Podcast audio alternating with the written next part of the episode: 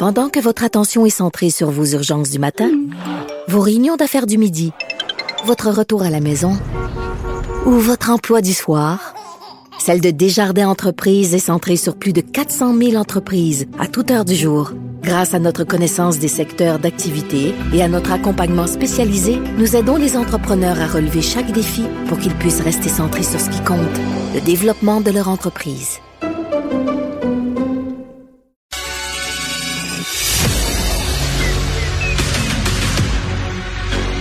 Emmanuel Latraverse. J'ai pas de problème philosophique avec ça. Mario Dumont. Est-ce que je peux me permettre une autre réflexion? La rencontre. Ça passe comme une lettre à la poste. Il se retrouve à enfoncer des portes ouvertes. La rencontre, la traverse, Dumont. Bonjour Emmanuel. Bonjour. Alors le dossier de l'immigration qui est revenu euh, au centre de la campagne de François Legault et c'est pas arrivé euh, par bon tu sais des fois un candidat inexpérimenté qui s'embourbe, s'enfarge. Euh, des 125 candidats, c'est celui qui est censé connaître le dossier parce que c'est le, le, le, candidat caquiste de Trois-Rivières qui était ministre de l'immigration, Jean Boulet. Non, non, mais Mario, c'est inexplicable. C'est aussi inexplicable qu'inexcusable. Je veux dire, il y a beaucoup d'inepties qui se disent dans une campagne électorale sur l'immigration en particulier. Il y a eu plein d'amalgames, mais là, d'entendre le ministre de l'Immigration dire qu'il y a 80% des immigrants qui vont à Montréal, ça, je veux bien, mais qui travaillent pas, qui parlent pas français, puis qui adhèrent pas à nos valeurs. C'est comme, il y a aucun mécanisme mental par lequel tu peux comprendre que quelqu'un se soit rendu là dans sa tête. Parce que à un, un... point, j'ai entendu circuler parce qu'il s'est dit toutes sortes de choses, l'explication. Euh, que c'était parce qu'il parlait pas des immigrants. Il parlait des migrants supposément qui arrivaient au chemin Roxham, mais vérification faite de l'ensemble du contexte du débat, euh, il n'est pas question de ça là. Ben regarde, je vais laisser nos, euh, nos auditeurs euh, juger. J'ai écouté le segment. Allez-vous mettre des mesures nécessaires pour la francisation et aider les employeurs à y voir plus clair pour intégrer euh, les immigrants et mettre en reconnaissance des acquis? Ça, c'est la question. Voilà. ça, c'est la question. Ils ont chacun une minute pour répondre. Il n'y a pas de chamaillage, personne crie, il n'y a pas de dérapage. Parti conservateur répond, Parti libéral répond, PQ répond, QS répond. Puis là, on arrive à la fin, puis c'est le tour de Monsieur Boulet. Puis il dit, on a deux défis économiques, puis l'intégration, tu sais, à 80% Et là, puis là, il fait cette bulle mentale. Puis après ça, il revient, puis il dit la clé, c'est la régionalisation, la francisation. Donc, il y a, y a aucune façon d'expliquer ça. Parce que c'est ça, moi, que je trouve troublant. Parce que sur le plan des faits, commençons par le premier bout de la phrase. Là. 80% travaillent pas. Ben, tout est faux dans ce qu'il dit, mais ça, on disait, je, vais me permettre l'expression, c'est encore plus faux dans le sens que c'est tout le monde, instinctivement, on sait bien que ces années-ci, tous ceux qui veulent travailler travaillent. Les écarts de chômage qui existaient avant entre les nouveaux arrivants et la population locale se sont presque estompés. Pourquoi? Parce qu'avec la pénurie de main-d'œuvre, il y en a de l'ouvrage, les gens travaillent, les gens trouvent du travail. Alors, comment tu peux affirmer aujourd'hui que 80% des immigrants travaillent pas? Ça n'a pas d'allure. Non, non, mais c'est le niveau de préjugés que tu en plus, là, tu sais. C'est comme, c'est, c'est l'image de l'immigrant profiteur, gros BS. Après ça, parle pas français.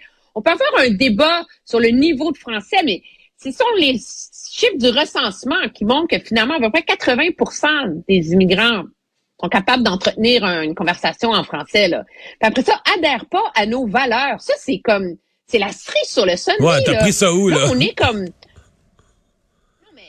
sérieux, là, on n'est plus au lendemain du 11 septembre, où ce genre de propos était entendu. Je trouve ça affligeant. Puis je trouve que c'est tellement euh, symptomatique de la façon dont, euh, malheureusement, la CAQ mène le débat sur l'immigration. On est tout le temps dans des grandes phrases, on est tout le temps dans des trucs à gros coups de crayon. Euh, on, on, obscurcit le message. La seule chose qui m'a réconforté aujourd'hui, c'est quand j'ai entendu je t'ai entendu, toi, poser la question à M. Legault, est-ce qu'il s'est disqualifié? Puis M. Legault a été assez catégorique. Oui, ouais, mais je vais, te, je, je, vais te relancer là-dessus. Un ministre de l'immigration. Ouais, ouais, ouais, c'est ça. moi, j'ai posé la question. Évidemment, le sujet, c'était l'immigration. Est-ce qu'il s'est disqualifié comme ministre de l'immigration? M. Legault était très clair, très clair. Oui, il s'est disqualifié comme ministre de l'immigration. J'ai pas posé une autre question, j'aurais pu, mais euh, je la pose à toi. Est-ce qu'il s'est disqualifié comme ministre? Et là, je, je nous place mardi matin prochain. Mettons là, que M. Legault, son élection va aussi bien que ce que les sondages ont montré. Ramasse, je sais pas, mais 90, 92, pas un grand nombre de députés. Là, tout ce monde-là veut être ministre. Est-ce que Jean Boulet s'est disqualifié comme ministre tout court? Je suis pas prête à aller là, moi. Moi, je pense que dans une carrière politique, en, plus, c'est pas comme si euh, M. Boulay était le raciste notoire et secret de la CAQ, là, tu sais. Il est connu comme étant parmi les plus multiculturalistes, tu sais, vraiment ouvert, etc. Il, y a, une, il est arrivé quelque chose que peut-être un jour on comprendra. Gaffe majeure, il mérite plus d'être ministre de l'immigration, tout le monde est d'accord. Est-ce que c'est une gaffe qui justifie de sacrifier l'ensemble d'une carrière politique de quelqu'un. Parce que la réalité, c'est que comme ministre du Travail... Il est excellent. Moi, ce que j'ai entendu, c'est qu'il a été excellent. Ah ouais. C'est qu'il a fait une bonne job. C'est qu'il a réglé des dossiers. Puis on s'entend, là, dans un conseil des ministres, là, des ministres qui sont excellents, qui se mettent généralement pas les pieds dans les plats, qui maîtrisent leurs dossiers, qui sont affables, qui font pas parler d'eux pour les mauvaises raisons et qui sont compétents, il n'y en a pas des tonnes, là, tu sais, quand tu ajoutes la représentation régionale. Tout ça. Alors, est-ce qu'il faut mettre fin? Moi, je suis pas prête à, me scandaliser s'il est renommé ministre dans un autre portefeuille après, mais c'est clair qu'il peut plus jamais retoucher à rien d'identitaire, puis qu'un jour, ça va prendre une explication plus claire de sa part que cette espèce de ça représente pas ce que je pense. Non, mais comment t'expliques ça? Comment t'expliques que tu dis dans un débat quelque chose qui tient pas debout, qui est complètement faux, puis qui est bourré à la limite de préjugés? En tout cas, euh, je pose l'autre question. lui, s'est disqualifié comme ministre de l'immigration. Plutôt euh, ici sur les ondes, je disais là, quand François Legault va nommer son ou sa prochain ministre de l'immigration, là, euh, ça devient une nomination sensible. Cette campagne-là va avoir laissé euh, sur la CAC et sur François Legault euh, des, des, des tâches là, dans le dossier de l'immigration. Et donc la personne qui va nommer là va devoir être une personne habile, convaincante, capable de manœuvrer un dossier. Parce que là, c'est pas un dossier qu'on peut envoyer sous le boisseau. Là, il y a une négociation à avoir avec Ottawa sur les pouvoirs. Il y a plein d'affaires à faire en matière d'immigration. Euh, il me semble que ça va devenir une nomination ultra sensible dans le prochain cabinet. Oui, et le prérequis, en plus de ce niveau de compétence, ça prend quelqu'un qui maîtrise les nuances de la langue française, là. Oui. Pour ça, ça commence aussi. Non, mais je dis ça, c'est comme, je peux même pas croire que j'énonce ça, là, à cinq jours du vote, mais, tu sais, Monsieur Legault, aujourd'hui, là, on comprend tous ce qu'il veut dire, OK? Quand il dit que les seuils d'immigration au-delà de 50 000, c'est nuisible ou ça pose un risque pour la survie de la nation québécoise, moi, je peux, tu sais, je, je suis de ceux qui croient qu'il faut avoir ce débat-là, que c'est un débat qui est sain dans la société, mais il faut qu'il soit mené adéquatement. Quand M. Legault utilise suicidaire pour la nation, là, je décroche.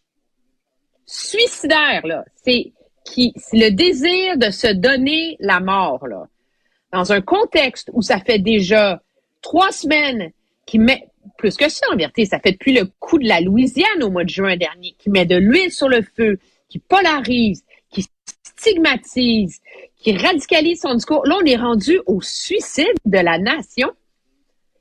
Je veux dire, c'est c'est sûr que lui doit faire le calcul que c'est polarisant, qu'on parle de ça en attendant. Ça doit rassurer une partie de son électorat.